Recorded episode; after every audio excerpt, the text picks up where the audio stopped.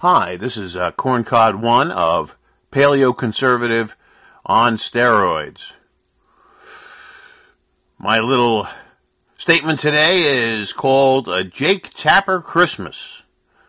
Tapper says Christmas, quote, is probably not going to be possible this year, unquote.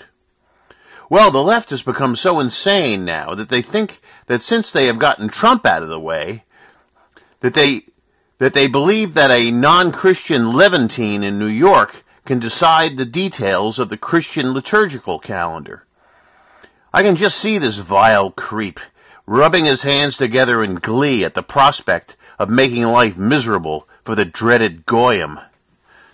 This whole coronavirus kerfuffle is a New World Order project designed to enable the elites to become ten times more controlling than they are now, and it's working.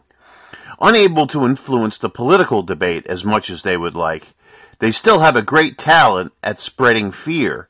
They used it in coordination with Democrat governors and state legislators to set up the phony mail-in ballot system, which enabled the Dems to get away with much more voter fraud than usual. Even in Europe, the globalists in charge of the EU tried to pull a, past, pull a fast one on the populist nationalist governments of Poland and Hungary by conditioning the handout of coronavirus funds on those countries changing their legal systems. Poland and Hungary saw through this and vetoed it. The Build Back Better and Reset projects are in the works to crash Western economies, which the elitists feel will consolidate their power. I know that Christianity in the U.S. is weaker now than it's ever been.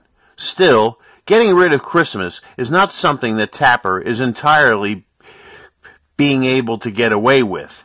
This puffed up talking head can't cancel the incarnation of Christ. That's a done deal. They can send us to gulags and re-education camps, and that's part of their end game. But prisons and firing squads can't take the Christ of Christmas out of our hearts. This is Corncod One of Paleo Conservative on Steroids signing off.